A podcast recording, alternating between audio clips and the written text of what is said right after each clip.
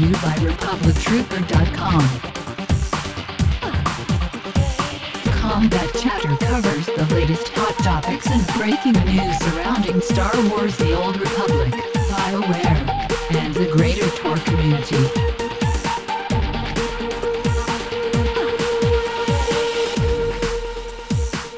What's up, guys? It is time for Combat Chatter, episode 10, hosted by myself, Andy at Republic Trooper. And tonight I'm joined by our usual cohorts, Dave and Mike from Republic Trooper.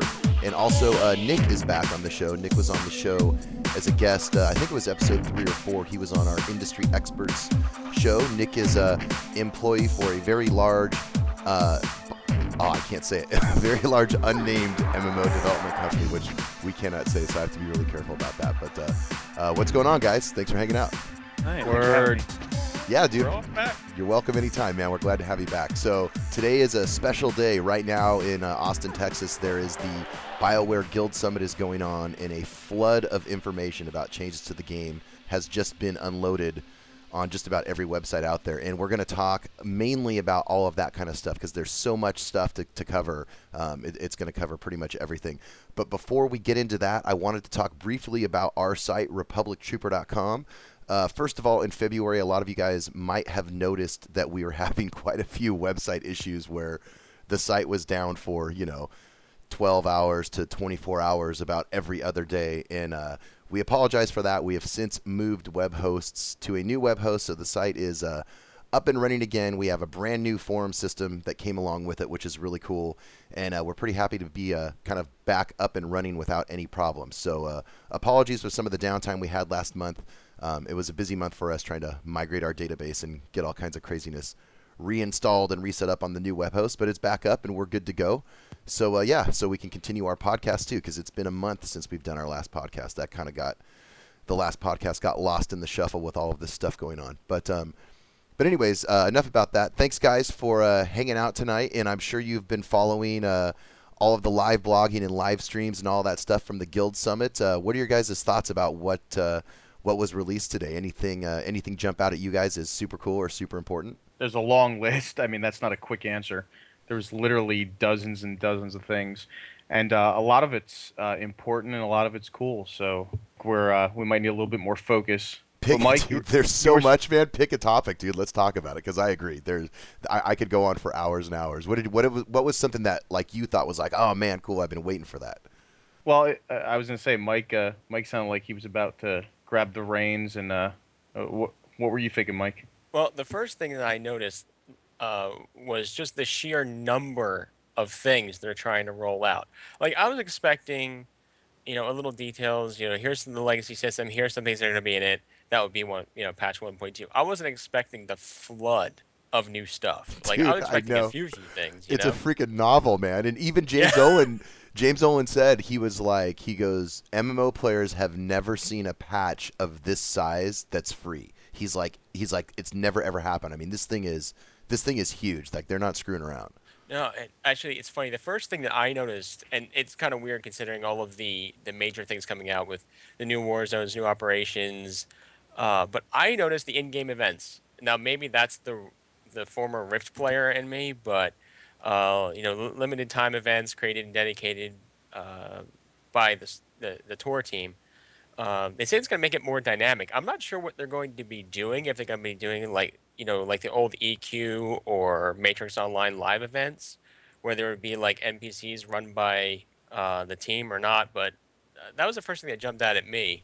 Dude, Um, I, I have a feeling they're going to be more like the limited time events that uh that Blizzard would do before a um before an expansion launched. Like, hey, you know, uh, like the zombie invasion or whatever it was yeah, to play. Yeah, like like Deathwings come in or something. You know that that's stirring this up for a certain amount of time, uh, which is also cool. But um, I- I mean, there's there's been some smaller games that have had some exceptionally huge patches uh, with stuff in them, like DDO. So I'm not sure. I'm not sure James is completely right and this is the biggest patch anyone's ever seen. But I, I mean, I I know his intention in the fact that they're putting out a huge amount of stuff, and on that I will absolutely agree.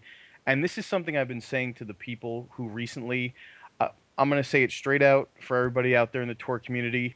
I know a lot of people who have almost the exact same reaction. They're like, "Yeah, the game's pretty good, but I'm just not playing anymore." For a few very big reasons. One, the game is actually too familiar to current MMOs. Uh, a lot of the stuff that works, it's not that it doesn't work for them. It's just that it's worked for them, and it, it feels too much like old hat.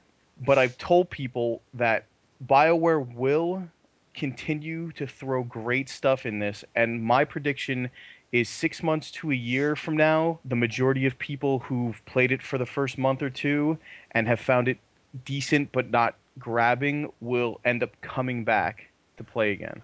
Well, yeah, I mean th- that's there a, you've heard it.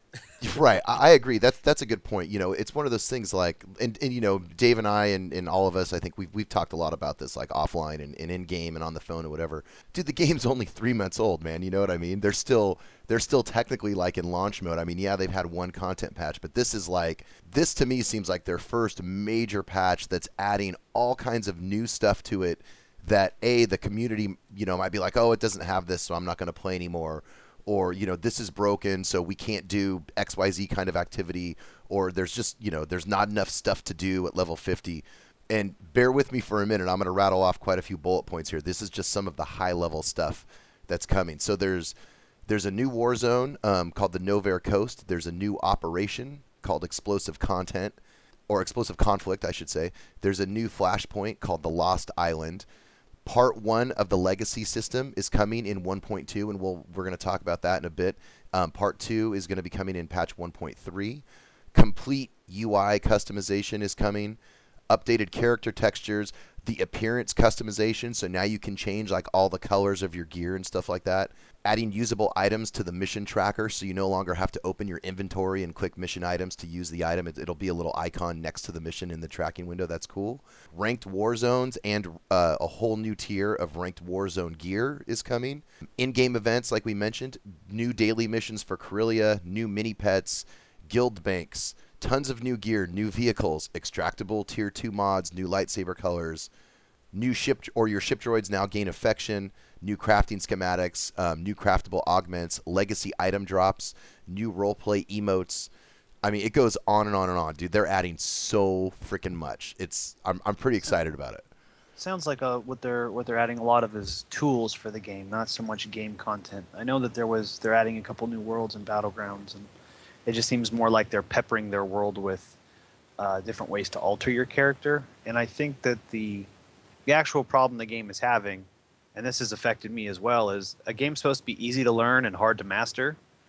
But once I hit level 50 and I did dailies for two weeks, I didn't really feel invested in my level 50 character anymore.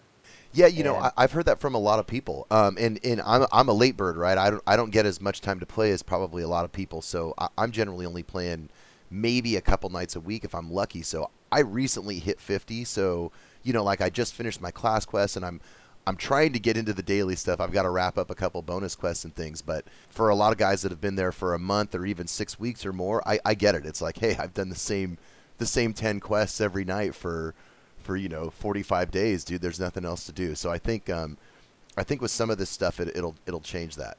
I was gonna say Nick has a very viable point, and it's another point that's been uh, illustrated in different ways by a lot of people, both before the game launched and uh, and now that it has launched.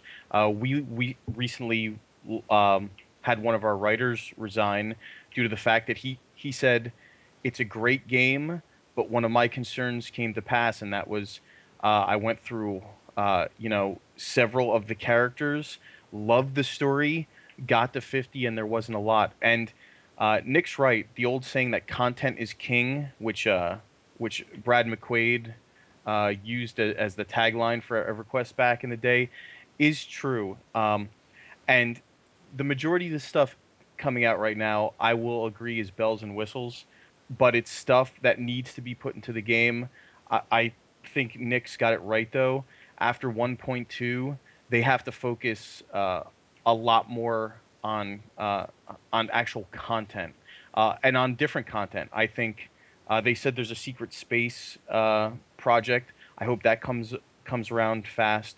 You know, uh, not only new flashpoints and new operations, but different types of flashpoints and operations, and even quests in the same zones.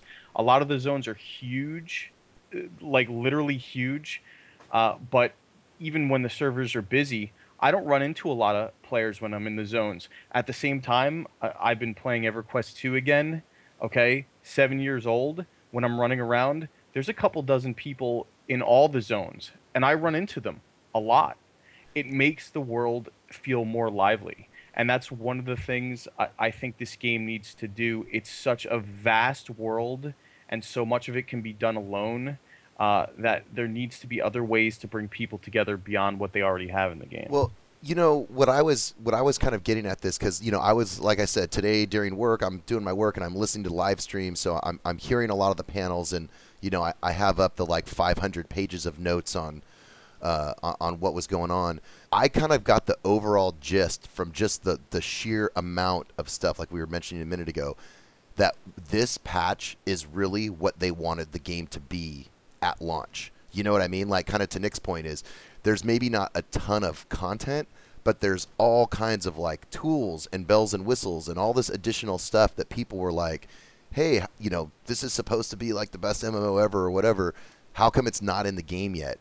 I kind of get the vibe that that's what this is. Is like this is where they really wanted the game to be at launch, but obviously there's deadlines and timelines and all that stuff, and a lot of this stuff was probably pushed aside but yeah, to your point, Dave, I, I, I agree. I think after this, you know, I want to see patch notes this size, but it's all new, like new stuff. you know what I mean? Not and not just like instant stuff, but like new zones and character classes and species and yada yada yada and all that kind of thing. You know. And and I know it's I know it's a lot of work, uh, but it's it, you know, it, it's what builds games up. I mean, you just you need more you need more content. You need more reasons for people to play uh, their characters. I know there's dailies, um, and there's ops and flashpoints. I'm a huge dungeon fan, but there has to be more stuff. Maybe some open world dungeons at endgame. Mix in a few of those. Maybe make some duo instances as well, where uh, you were kicking around an idea uh, like this, Andy, where you can go in with two players and two companions, and it's actually it's actually balanced for that. Oh yeah, dude. What, I, what, I think a yeah, four a four player four companion one would be really cool. That's what I was. Yeah. I think that would be awesome. What and and different reasons actually. Uh, I was uh, I was thinking about this just recently. You know, I gear up all my companions on my trooper, uh, but I still barely only use two of them with any regularity. As a as a Vanguard shield specialist, when I'm playing alone, uh, you know, I've got Elara out 80% of the time, and then every now and then I'll either have uh, I'll either have uh, Yuun or uh, Aric out uh, for a little DPS in special situations, and I'll never have uh, I'll never have uh, my tanks out because there's there's no reason for them. It's redundant. Now, if there were special scenarios made where my other companions, even if it was just occasionally, came into play, it would be awesome. I I mean I'm a, a tactics vanguard and I pretty much just use my healer, just constantly Elara, uh, and then every once in a while uh, FX to the the droid, because sometimes I need a tank, but not not too much. But having uh, maybe are you talking about like a couple dungeons or whatever where you have to ha- you have to go along with a specific companion, like the well, storylines? Not necessarily, not a specific like companion. How it's tuned, ha- like I think you know having it tuned to where companions aren't as effective as players. We know that, but they're you know a well geared companion can can be you know uh, when you get the right gear on them, they can be two thirds as effective as a player. So mm-hmm. something that's tuned to you know to the level of four players and, and four companions, and you can only have four players zone in. So it's not like, hey, you can bring eight players or you can bring six players and two companions. You can only have four players go into these specific flashpoints, but they're made to have the companions out, and you have to choose which ones. I got you. That makes sense. I because uh, I I know that me and my fiance play together all the time. I mean, that's sort of like because we live in different states, so that's kind of our together time during the week. And there are so many times when we we just can't do a flashpoint with just the two of us, and we don't have a ton of time to go around trying to find groups and stuff. So it'd be wonderful if they added some things where you know it's just two people and their companions. I think that would be that would be a great us, little addition. That brings us to something else, um, which people have been asking for, and they mentioned the group finder not in 1.2 but 1.3 and uh, It'll be for missions, flashpoints, and operations. I- I'm dubious, but I understand the need for it. I'm just very happy, and I hope they stick to their guns that it is server only, and they put down for the very specific reason. Coming from old school games where reputation ma- meant a lot, if it's server only and you end up with guys who stand around or who are just rude or for whatever reason you want them on the ignore list, you know, you just put them on your ignore list and you don't play with those people from your community anymore. Okay, so the companion is supposed to be there to help you through the game and uh, be a time sink to get their your reputation up with them, and then give you uh, some quests. They really need to be investing more into the companion system, and it's not your companions are better or worse, but the companion should be doing something in the world.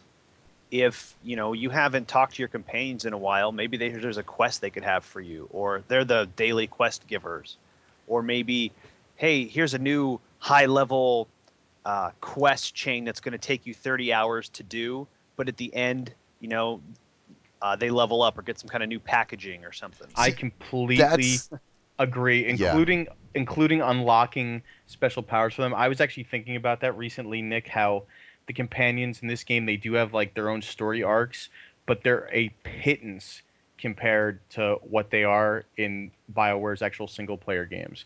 It's like, you know, Aric's like, "Hey, my guys have been betrayed," so like, you know, you go to the planet, you sneeze. You go to another planet, you sneeze, and Aric's like, "Hey, thanks, boss. Here's a beer," and then like, it's like, th- that's it.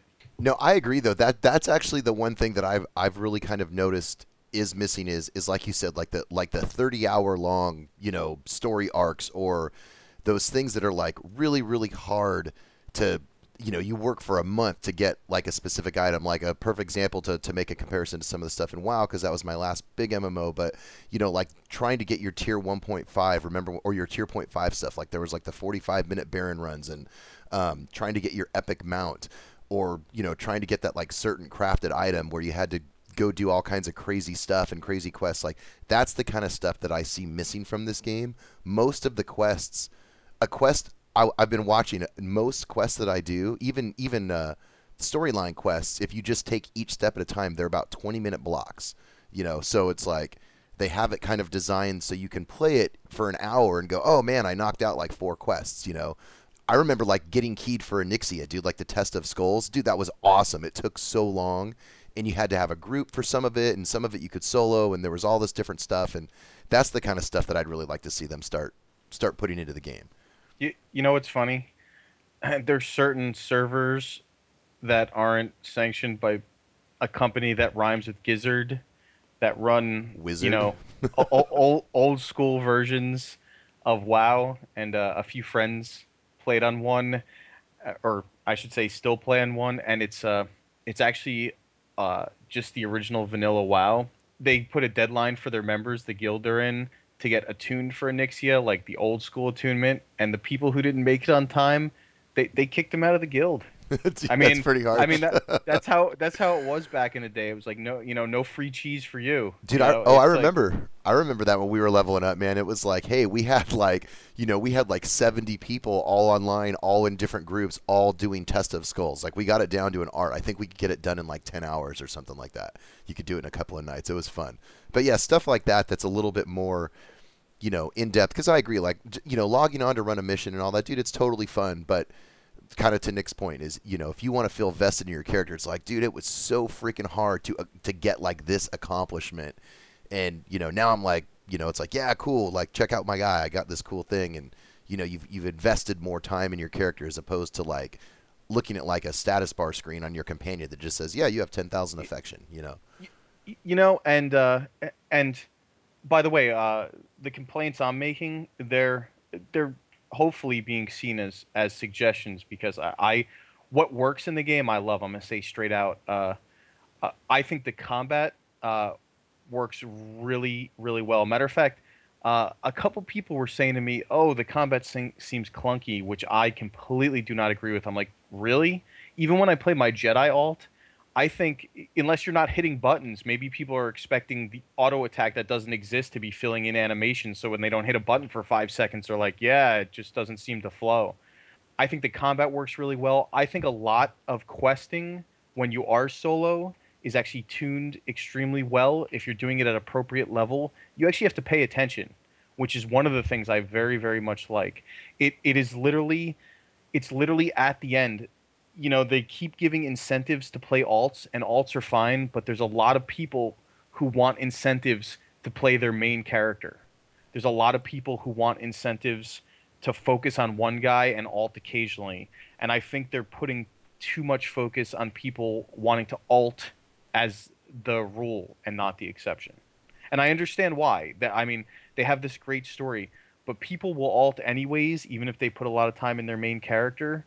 They'll they'll still get there. They just want to be able to further that one that's their favorite.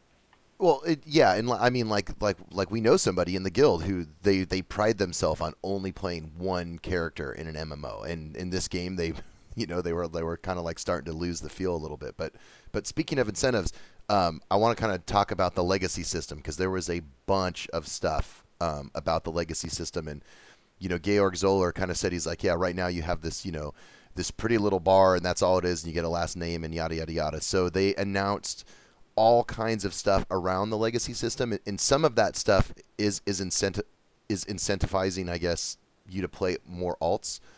But some of the rewards I think are actually really cool. Like for example, if you reach level 50 with a species, so say like Zabrak or, or human or whatever, you can now play that species for any faction for any class, which is super cool. If you reach it with a human race, you'll you gain like a presence buff to all your characters there's all kinds of things like this. Um, what was some of the other ones I'm looking at here? Heroic abilities for yourself and your companions. So, like for example, um, you know your alts can get the force choke ability from your Sith warrior. They're moving sprint to level one, which is actually really cool, and they're making sprint at level 14. Um, they're making Wait. sprint at level 14 uh, and be like increase your speed even more. Um, I, I, I have a question. Yeah. That's actually really cool. I, I missed that because I've been catching up on the notes too. Um, did you say anybody can get force choke once it unlocks? No, Like I'm not sure. I don't. I don't know if it's. I don't know on that if it if it'll go to a Republic side. But uh, hang on, I scrolled past the note here. Let me find But it. but I'm I'm hoping yeah. I, if you can get clarification, I'm hoping like if my Sith warrior does whatever the prerequisites are, my Imperial agent doesn't all of a sudden get the Force and start choking people. so I actually would really Yeah, that, be unhappy kind with This is that. this is what it sounds like. Then you're probably going to be unhappy. This is what it sounds like. If you complete chapter two of your storyline quest, it, it says it'll unlock current class buffs for other legacy characters. I.e., you'll be able to get, you know, if you're playing a trooper, you'll be able to get um, trooper buffs now on your Jedi Knight or on your Jedi Sage or, or whatever. Um, that's kind of cool. If you complete chapter three, it said you'll gain new heroic abilities that require that will require companions to use. Um, blah blah blah blah blah. So, for example, if you get Force Choke from a Sith Warrior, you'll get it on all your alts if you complete the Sith Warrior through Chapter Three. So that's what it sounds like. It sounds like um, the Legacy system will unlock all kinds of crazy abilities for all of your characters because they're in your Legacy. Hmm, I, I'm I'm sure there'll be I'm sure people will give feedback uh, as will I, and I'm sure th- there'll be fine tuning. But I I hope it's not quite as broad a brush as it's set. Well, uh, we'll see. I mean, that's a reserved judgment type thing, but I can see certain things. I mean, don't get me wrong. If you know, if my Jedi hits 50, you know, and he wants to give away, you know, his extra old lightsabers to my Vanguard, I'll, I'll tank on my Shield Specialist with, with a lightsaber instead of a, or if that's, you know, that's fine. And and uh, he could teach me that throw thing where it boomerangs back. I'll just, you know, say there's a wire in my gauntlet pulling it back. Th- that'll mean all your characters will be force sensitive, and and we'll go back to uh, we'll go back to Star Wars Galaxies, where all of a sudden, you know, there was no force, a little force, and then you know everybody was moving, you know, star destroyers with their mind. So I, I hope they're really careful with that. Yeah, I, I agree. Um, one of the other things about this, though, that I thought was really cool was finally there's going to be a reason to level up light side or dark side, um, or go neutral. You'll be able to unlock abilities for all of your characters, um, but not all of the abilities they said are combat based. So if you're, you know, dark rank one, two, three, four, five, whatever, I'm assuming that each one of those ranks you'll be able to start getting getting items um, or getting abilities or emotes or you know maybe gear or whatever it is, which is pretty cool because right now it's just it's kind of just there. You don't really gain anything out of it. another thing, this was really cool, and I was really excited about this. So um, you can unlock items for your ship, including trainee dummies. Um, they have Warzone dummies and healing dummies and operation dummies. Um, so you can practice like different builds with different gear and, and, and check out rotations and things like that. That's going to go to your ship. You're going to get a repair droid um, where you can buy, repair, sell upgrades. You'll get, you're going to get mailboxes that you can unlock, auction houses, including a neutral GTN auction house. But they say that's going to be very, very high up on the, the legacy system because they still want the fleet to have uh, populations. There's also legacy weapons and armor. There's legacy appearances. I mean, there's so much stuff, dude. It, it it's it actually sounds really, really, really cool. But again, kind of to your point, Dave, we just have to see how some of this stuff actually affects the game and affects gameplay and how it actually gets implemented to see if it's if it's good, bad, or otherwise. You know. Like I said, I I'm just I'm playing devil's advocate, and I always will. That's that's the duty of any customer and any fan, and especially any any you know fan and community site uh, owner operator. I'm just uh, I want the game to be as good as possible, and I'm not going to love everything they do. It's just certain stuff I'm going to like, certain stuff I'm not, and that's just out of the list. Most of it's good. That's just that's just something that'll ring that'll ring kind of cheesy with me if they put it in like that. I won't stop playing the game, but you know, it'll just be kind of one of those like shoulder shrugs and move on. Um, when it comes right down to it, though, it does it does sound like the majority of the stuff they're adding is exactly what Nick was talking about, uh, kind of quality of life to what's already there. I just hope that the the next patch after that, hopefully by June or so, you know, hopefully only a couple more months after that, starts putting in more actual meat and pie and dessert to actually cut up with all the utensils they're giving us. You know, I just thought of something too, and I, I forgot about this. So, dude, 1.2 combat log is coming. So, theory crafters are gonna uh, start. They said that you won't be able to do anything in game. You know, like there was some um, WoW add-ons. I think it was Recount was the big one where you could see, you know, everybody in a list and kind of see how they were doing like DPS or healing wise. They said they're not doing that, but they are gonna add a combat log that has everything. You know, everything incoming, everything outgoing for you, your party um, you know, the, the, the boss or creature that you're attacking, whatever, but it will be parsable outside of the game. They said that they don't plan to add a tool to allow it to be parsable inside the game, but I know that's going to make a lot of people happy having a combat log in the game. I, I'd seen uh, via Twitter today that it they were doing it, but it was going to, like I said, just export as like a text file or, or something. But it, I also I haven't read anything in here about add-ons, but I did hear that they were going to planning on putting that into one of these uh, one of these next couple of patches. So I'm sure somebody will figure out a way to do something with that. Well, no, they they said very they said specifically before today. They said a few days ago or last week that the combat log was going to be coming and that parsing was going to be done by third party add-ons. Mm-hmm.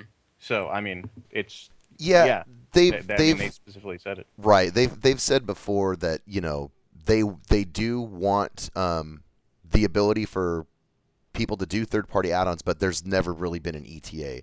But they say it's on their list. You know, something else that's pretty cool on the on the operation side of things. I was about to say raid. It was kind of funny. I was watching the live stream today, and every time somebody said raid, they all had to drink because they're like, no, they're op-. it was it was pretty funny, and the whole crowd would cheer. They'd be like, yeah, raid. What they did say is one of the major issues that people have is the the gear disparity between Karagga's Palace and, and Eternity Vault. There's really not that much of a, a big gap, right, between the different the different raid uh, gear drops. So they said in 1.2 with the new operation that there's going to be a much larger disparity between the gear, and also the new operations also bringing a whole new tier of gear into the game as well. So they're talking, you know, the difference between a normal mode and a hard mode, right? You're going to see a lot better gear dropping from stuff like that. I think that's going to make a lot of the raiders happy. Something else that was pretty cool and we we were kind of talking about this earlier about like different different types of instances or dungeons or things like that.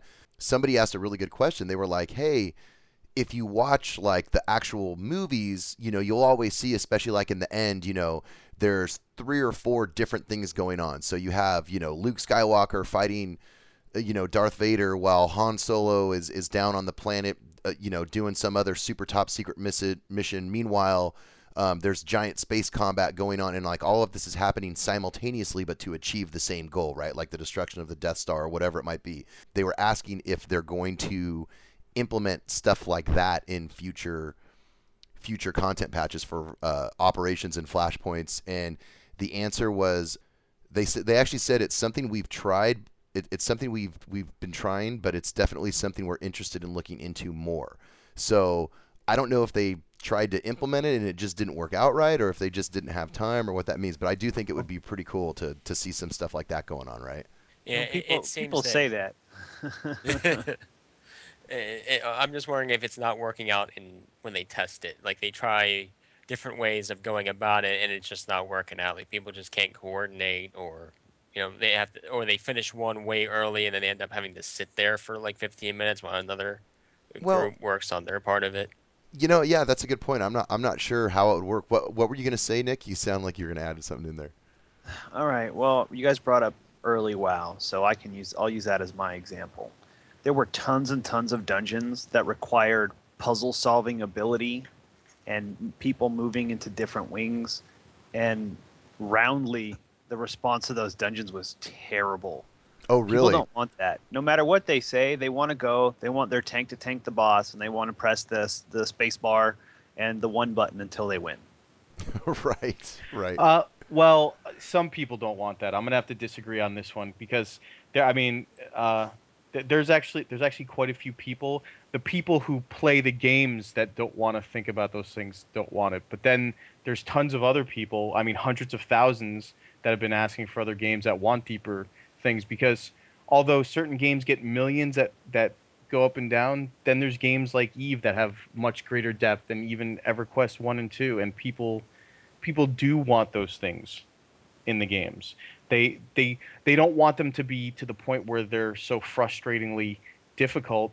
But even in this day and age, really, if you get to the point in any game where you can't figure something out, you can just Google it anyway. So eh, all that's going to do is add.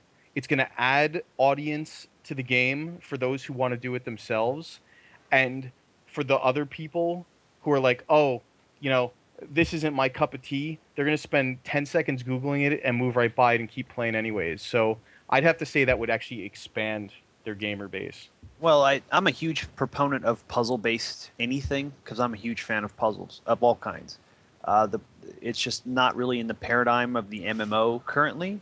Like I think it'd be cool if you know now that as my trooper is uh, what level is he a major now? Maybe. um, in the But- trooper storyline.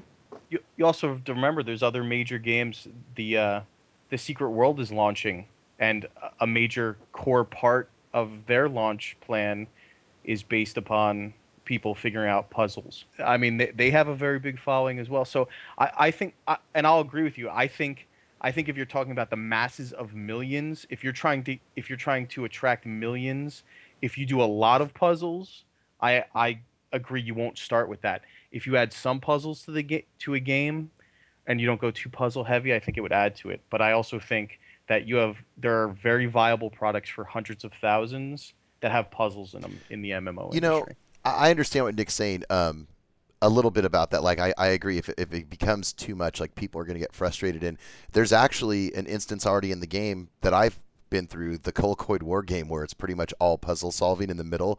And with the, the first time you go in, dude, if you've been in with people who've never been in before, it's really hard, especially if you're not on vent. If it's like a pug, it's really hard to try and get people to figure out what they need to do and where they need to stand. And you know, something that we thought was going to take like an hour took like three hours because we're trying to get this. Granted, it was a pug, but it's like you're trying to get people. No, dude, don't move yet. You know, this guy's got to stand here and do this. This guy's got to stand here and do that. And it definitely upped the difficulty significantly. That being said, personally, I had a blast doing it. I thought it was really You- fun. But other people in the group were starting to freak out. You know. I'll tell you, we did that with uh, Kashgar, uh, Mr. Kashgar, and and Vorp and uh, his brother. Uh, that was one of the ones like, hey, I'll run you guys through there when they were uh, in Right. their early early 40s, and we'd learned it for the first time too, and we actually ran that one three times in a row. We enjoyed it so much. So that that's that's what I'm saying. That's that was actually one of the more memorable flashpoints. Oh, I Like, that's- agree. I agree. It's it's been it's it's it's probably the most or the I would say it's probably the coolest one that I've been through so far, right? And I I haven't been through all of them yet. Like I said, I've I'm barely 50, but I'm looking at something else here too, not to completely change the topic topic, but along the lines of PvP. Dude, they're removing PvP entirely from the PvP quest from Ilum. There's going to be no more PvP quests on Ilum. And they actually, the, the quote was, they feel that they got a little bit too ambitious with Ilum, and then they had technical difficulties on top of it. So they're going to go back to, to a more open world style PvP without as many incentives. They're going to completely redesign Ilum to make it be more fun and engaging. And if it's the right time or place, then they'll go back to making it like time based objectives. Now, I haven't gotten to any of that stuff yet. I just don't know, you know, you guys who've been there, what do you think about that? Is that a good addition or a bad addition or a good change or a bad change?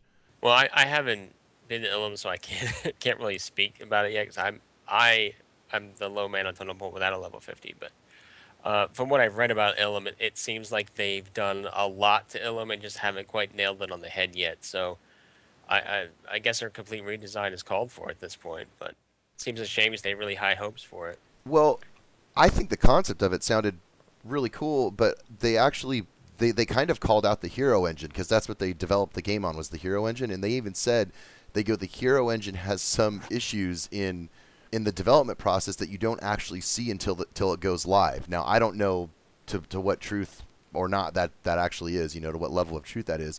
But they because a lot of people are like hey there's all kinds of performance issues on ilum you know. Uh, like i said i haven't really been there yet but I hear it everywhere. Everybody's always complaining about Ilum. It, it lags. People are like, dude, I get 60 frame frames a second any other place in the game, but I go to Ilum and I get two or three. So they were kind of like, you know, tossing that. Well, the Hero engine had some problems, and we might have been too ambitious, and maybe it's too many. I mean, I don't know what the deal was. I just thought it was kind of a big deal that their their entire, essentially their entire PvP planet, their they're scrapping it for PvP and they're going to like redo it somehow. So it looks like Ilum's only going to have the PvE portion on it in the near future. Well, that they said it had open world PvP, right? So right. Well, right. It'll be open world, right? But I mean, yeah, so it's they said open world with much less incentive. So I mean, I, I don't see a whole lot of people just going, okay, let's go hang out there if there's no incentive. You know what I mean? Yeah, it does seem like it's going to turn it into a ghost town. But you know, they'll roll when they roll the new one. Um, we'll see what they do with it. I hope they do something cool with Ilum. I personally like the planet. I mean, I haven't played on it, but I like the story behind it. I've used it in one of my my fictions for the site, so uh, I'm a big fan of the the concept of the planet. Granted, I haven't seen the difficulties. Again, I'm a newbie as far as that's concerned, but well, I, I'm certain that Bioware will find a solution to that problem. I think they had a good idea for Ilum in the beginning. It didn't pan out, but one thing I've discovered about Bioware the development of this game is they get a good idea and they kind of they'll work a way to make it work, you know, in the game. So they'll come back to it. Oh, absolutely, guys. Uh, I mean, it, Blizzard tried to do the exact same thing with Wintergrasp, and Wintergrasp was unplayable for like a year. And I'm not exaggerating. It really was horrible. Uh, it's and and that's to say, I mean, that's not to put any any company or any engine down. I mean, uh, even in first person shooters, I mean, you know, there's always games that brag like, hey, we're going to try to do the first, you know, 64 on 64 or 128 on 128. And these are games that are built from the ground up to only support combat of, of player versus player. I mean, then you try to get, uh, you know, MMOs who have their, uh, their engines that are built for uh, much more than that.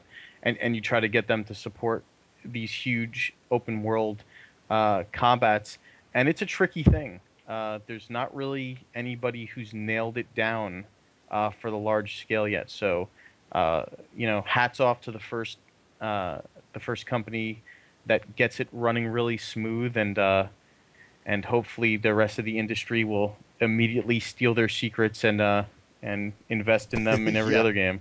You know, so I want to move on to some of the crew skill stuff that they talked about because that panel um, that panel had a lot of really cool information just about in general stuff in the game. So one I have the... one thing to say. Oh, go for Re- it. Reverse engineering.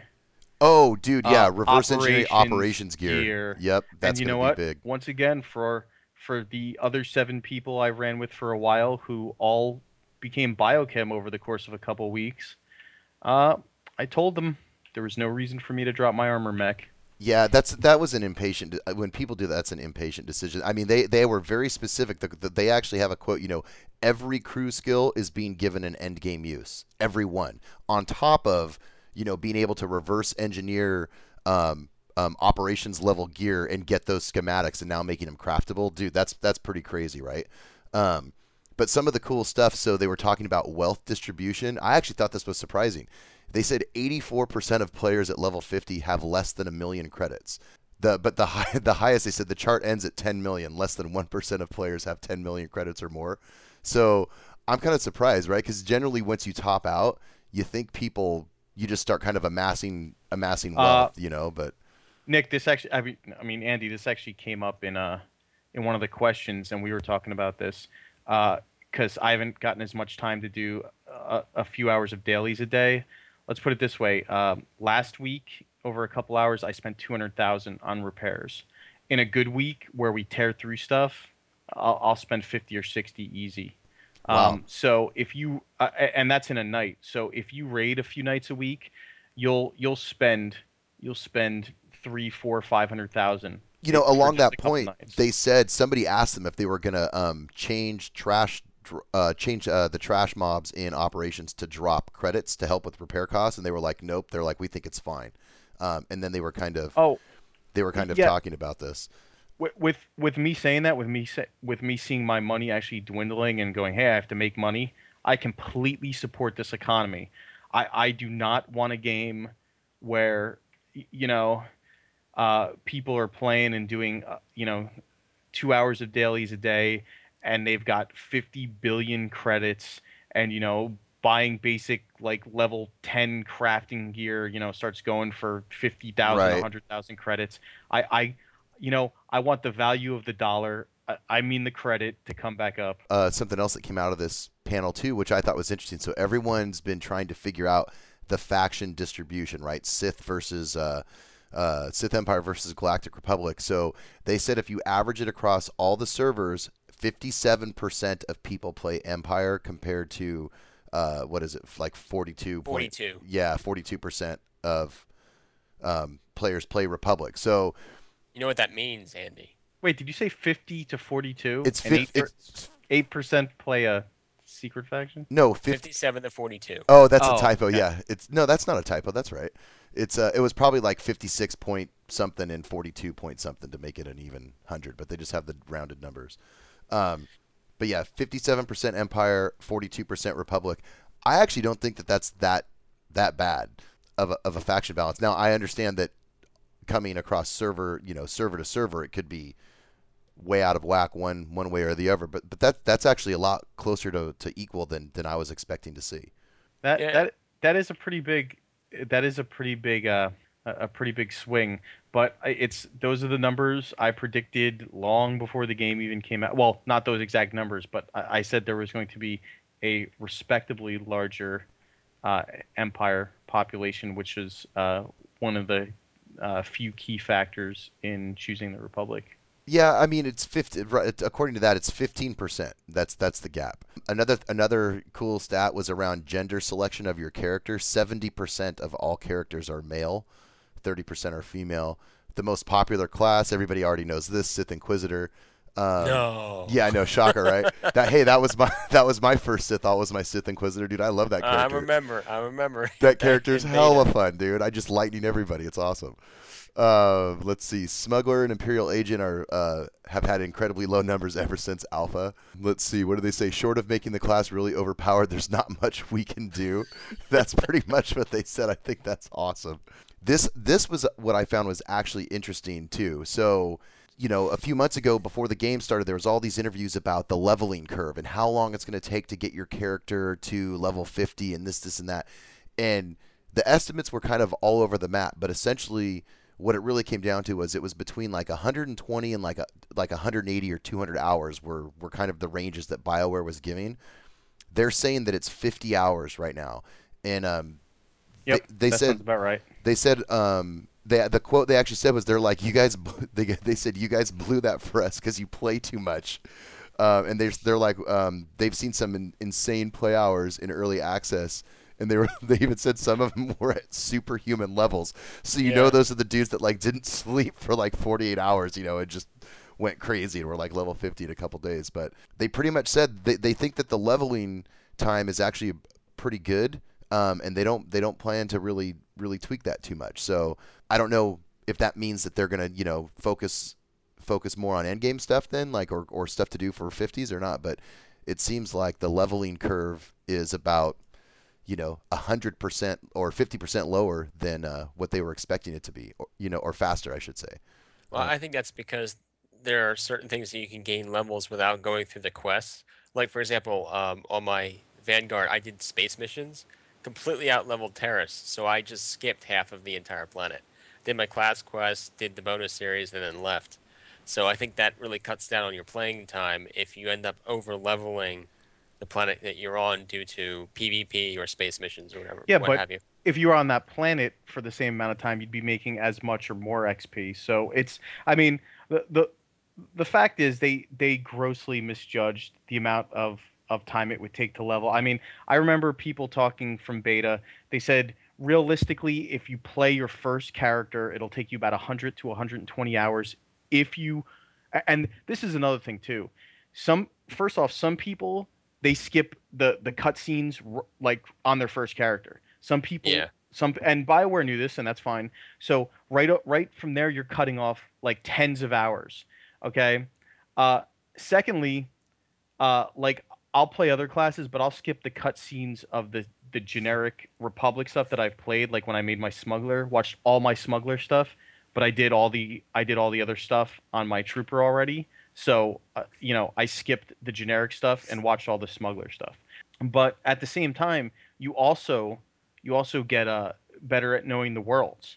Uh, you know, like hey, I'm not going to run all the way around the backside of this map this time because I I know that you know that's not where I get up.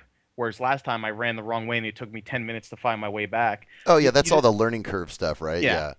No, I agree. You know, when I first kind of to your point, Mike, like I'm the same way. So, and I've, I've I think I've even said it on the podcast before. So, I might when I play an MMO, I consider myself like a completionist, right? Like even if I out level a zone, I will stay in that zone until it is done, and I have done every possible thing I can, you know, outside of like an instance or, or a raid or something, right?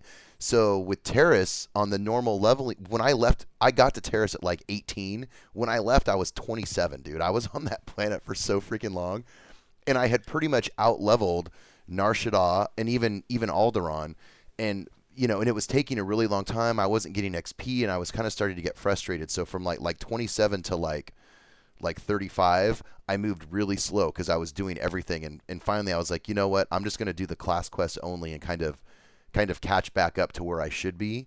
And once i did that dude i was flying through levels and flying through planets or whatever. But at the same time i feel like oh man now i have to go back and do all this content that i skipped that i don't necessarily like to, do but i really wanted to get to 50 so Yeah. You know it, I, I did that with with Alderaan specifically, just because I wanted to quick get my legacy. Ex- I was the Uh, same way. I was like 35 or whatever, right? And I'm like, I need my legacy. And everyone's like, dude, finish chapter one. Like, go finish chapter one. And I'm like, how do I do that? And finish Alderaan, and then do the, you know, kill the boss at the So- little space station after whatever. So so what else what else do we have on uh on that current list you're looking at? Oh, Andy? there's there's tons. Um, so another cool thing, um, they said as far as in-game spam, they actually have a team of 30 people, and their only job for Bioware is to ban spammers. They- wow. Wow. I mean, that's a lot. That's a lot of human people tracking spammer only, and they were like, if you see a spammer, report it. It's the fastest way to get them banned. And they literally, he said, most times spammers are banned within a minute of them actually showing up.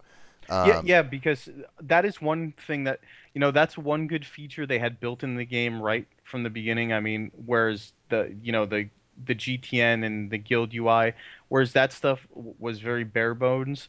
There was a report spam button on the mailbox from like day one, Right. and I have yeah, and that I was ha- brilliant. I have used it. I, I I use it every time. Something else, um, they're changing. Dave, you mentioned reverse engineering. Um, it's going to be, I think it's going to be a little bit easier overall to get uh, better items. Um, they said they're going to add more items that you can reverse engineer stuff into, and they're going to improve the rate that you can reverse engineer items. They say they've made it a lot more useful. They're adding in uh, operation level gear and critical um, with critical augment slots that can be things can be RE'd into. So again, keep your armor mech right. What else is happening? Their augment crafting is coming to synth weaving armor mech. Uh, I believe are going to be able to do some form of augments in the future. Really? I, that's what it sounds Oh. like. Very nice. Um, Cybertech speeders are now becoming bind on equip, so people will be able to build those and sell them for money, which is really cool. What else? They've lowered the prices on um, certain speeders and also for tier one and two speeder training, they've lowered the price, and as tier three training as well. But then they said on some of the higher end speeders, the prices the price to buy the speeder is going to go up to kind of offset it. So much stuff on crew skills though. They actually said just the patch notes for crew skills alone is five pages long, and they said that they're going to release a full blog on it soon. They actually said the average crafter. This is a cool quote that I thought. The average crafter is richer, looks better, and better geared than a non-crafter. We really expect this to take off with patch 1.2. So all those people, like you said, who dropped, you know, we knew people who had 400 in three different crew skills and they dropped it to go bio, you know, biochem, they're I think they're going to regret some of those decisions, you know.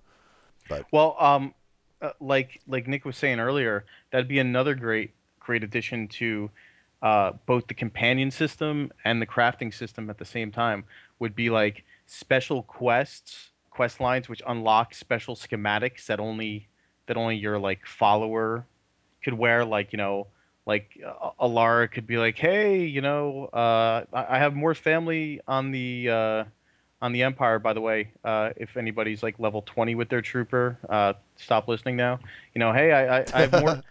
I, I have more friends and family on the Empire that want to be broken out, and you can go through this long quest line where you go behind enemy lines and blah blah blah, and you steal some secret schematics, you know, that were built for, you know, Empire medics while you're back there, you know, over course, and and you give her not only something that kicks butt in stats, but has you know a unique look, and have that type of stuff for all the companions. That could add tons of actual content, which we've said several times is one of the things they they need to focus on soon, as well as adding the actual uh, you know uh, stats and and crew gameplay stuff. Totally, totally. You know, in uh, one other thing too along these lines, in in 1.2, you'll actually be able to extract mods, but still keep the set bonuses. So if you don't want to wear the item and look something else, you can still extract the mods. Um, and put them in the you know the other slotted item, and your your set bonuses will transfer over. So that's uh, that is pretty cool too. And oh, and you can reverse engineer operation gear for different appearances of gear as well. I'm not 100% sure what that is going to entail, but yeah, that seems cool. But yeah, you mentioned Nick. Nick, you live over there? Yeah, sorry, my wife just came home and made me some tacos. oh, nice, dude. Oh, tacos during the podcast, dude. That that sounds pretty good.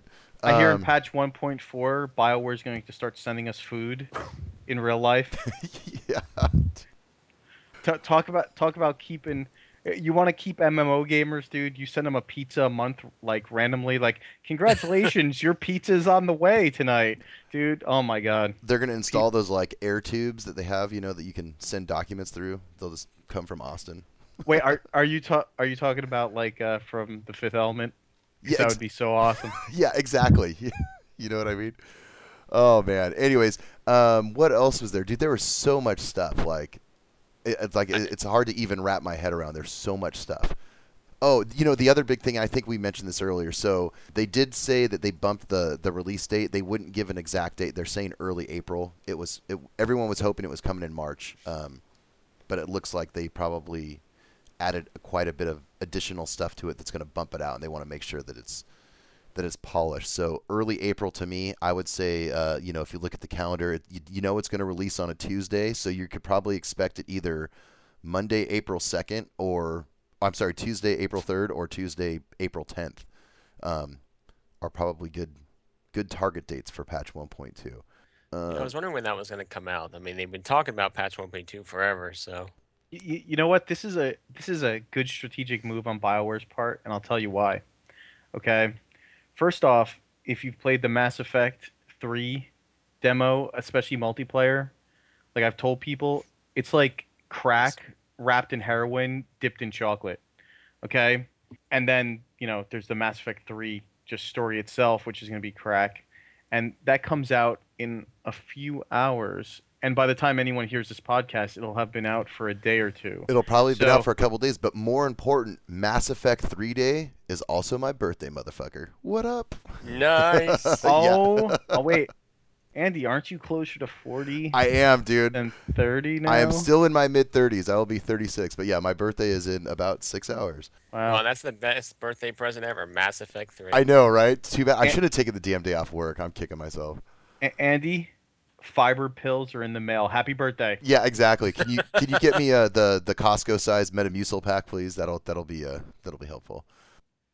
I'm glad that's going to be edited out. no, hell no. I'm not editing No. that out. Dude, I'm gonna keep that in. That's that's staying. That's staying. Oh our, man. Our our, li- our listeners need to know that we're regular before yeah, we podcast. exactly. All right? Speaking Wow. of, uh, we're no, but we are we are starting to run out of time. So I don't know. Um, was there? I mean, there's so much stuff, but was there something else that you guys wanted to specifically uh, uh, talk about, or do you you want to wrap it up? I, I want Nick's viewpoint on everything. He was eating tacos while we were. I want Nick's tacos, Last- dude. Well, I mean, I was listening, and if I thought I had something to to chime in with, I would chime in. But what I see, the problem that I see a lot of this stuff that they're trying to fix is this game feels more like a single player game than a multiplayer game, I agree. Yeah. And that's not a bad thing. But it seems like throughout the entire production, they thought it was a multiplayer game, and that's what they promised. And so they're trying to turn the whole tru- truck now, and I think this patch and probably the next one will really be the the big signpost on whether or not they're going to be able to keep it going. Because the stuff they have is great, but if it doesn't hold people's interest, which is the you know the key to an MMO, uh, then I don't see how they're going to keep uh, two million players, let alone get more. You know, that's a good point, and and I, I definitely agree. I think, um, as, at least for me, like leveling up, at least through the leveling up process, m- I would say ninety percent of that time I was by myself. It was it was me and my companion, um, and it was super fantastic. and it was fun. Yeah, I had a good time, and now I hit fifty, and again, I, I'm still behind a lot of people, so like I haven't even gotten into the daily swing yet. Like I got to still do my Belsavis bonus quest, and I'm I'm wrapping up my Ilum stuff right now, so I can start doing the Ilum stuff. But now, to me, it's starting to feel a little bit more like an MMO, right? Where in the leveling up process, it, it was kind of like to Dave's point. It was it, it was very much like just RPG style, and, and it kind of felt that way. But yeah, I mean, um, to your point, what I was going to really talk about though was the numbers. I I was just talking with Dave about this today. I'm dying to see when they release subscription numbers. Like, you know, are we going to hear it at the end of the quarter, maybe from an EA investor call, um, or you know, will they try and keep it hush hush because they launched with roughly two million. I, I'd like to know: Did it go up? Did it go down? Has they recycled two million players and they have two million new ones? Like, you know, I want to know where they're at because I, I definitely agree with you. That'll that'll tell about the health of the game long term. You know. I've been uh, thinking it's going to come at the end of the at least the first quarter, the financial quarter. So we'll see if uh, they're at two million then, or they're down or they're up. Oops, sorry, any I was trying. there? Any predictions? I was there, trying to talk and my my mic was muted. Yeah, let's hear a prediction, Dave. Let's hear a prediction, Dave. A prediction on numbers? On subscriptions, yeah. The next time they announce subscription numbers, how many are there? How many people are there going to be? Well, the next time, I'll say they're gonna announce uh, two point three. Impressive. Because There you have it. Two point three million, right? Not two point three. yes, two point two point three subscriptions because somebody is gonna have hit the cancel button but Uh. not let their finger go, and they're gonna just be looking at it, kind of you know, musing whether they should let their finger go. Well, they might have or not. unsubbed mid mid month, you know, so they get the point three out of it. But no, I'm telling you, If if they announce numbers, uh, I think it's going to go up a little bit. It, it it might go down a little bit. Um, it, it depends, but I'm I'm telling you, my my long prediction is a, a year from now, uh, they'll have done the right things in uh, the ensuing patches between now and the end of the year, and uh, they'll realize content is king because they have a great. Let's put it this way, they have they're like George Lucas, okay? They've thrown together a brilliant world. Okay, they they have they have the backdrops, they have the imagination, and all they need now is to have the the writers start pumping out more content for it. That that's that's as simple as it is. If to be super geeky and stay on the Star Wars tangent, watch the Clone Wars series. Season 1, eh, season 2, eh, with a couple a couple bumps of hey, not bad. Season three, hey, not bad. Season it, season four, pretty darn good. Like each season literally gets better in the Clone Wars, A- and I think that's exactly what's going to happen uh, with what's available in the Old Republic. Well, yeah, and you know, and there you have it. And, and one other thing, not not even a patch 1.2 thing, and tomorrow's patch, I guess by the time you listen to this, it will have been two days previous patch. In uh, 1.1.5, um, you can now invite friends to play the game as well. So they're definitely they're definitely pushing, trying to get people in the game. I think you can get a friend invite out. You can invite up to three three friends yeah. per account, and they get like a week of game time free or something like that. So which is kind of cool. But yeah, I think uh, that's going to do it for tonight's show. There's some music fading in the background. So uh, before we close out, any final thoughts from uh, any of you guys? I want tacos. That's true, dude. I want your tacos too, Nick. I'm hungry. All right, that's it. From now on, They're all the best kind of tacos. They're birthday tacos. Oh, there you go. Yeah, even better. Oh, Oh. and since this will be coming out after Tuesday, we should all wish Andy a very happy old man birthday. Yes. Happy old man birthday. Thank you guys. I'm going to go uh, change my Andy? here. Yeah. I feel great disturbance in your life, as if your youth cried out and was suddenly silent. oh, there you go. Yeah, exactly. Yeah, yeah, exactly. It, it was it was silence a long time ago. But anyways, yeah, I think that'll do it, guys. So uh, thanks everybody for listening tonight. Combat Chatter episode 10. Uh, we are back on the airwaves. We've been gone for a little while, and uh, it's good to be back. So Mike, Dave, Nick, thanks for hanging out, and uh, everybody out there who actually listens to this garbage. I hope you guys had a good time. I know, uh, I know, we always have a good time doing it. So. Thanks for hanging out and listening, and we will see you guys in a couple weeks for Combat Chatter 11. We are out of here. Peace. Later.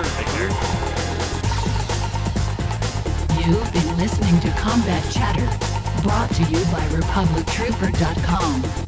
Join the community at www.republictrooper.com, on Facebook at facebook.com slash republictrooper, or on Twitter at republictrooper. Thanks for listening. Tune in next time.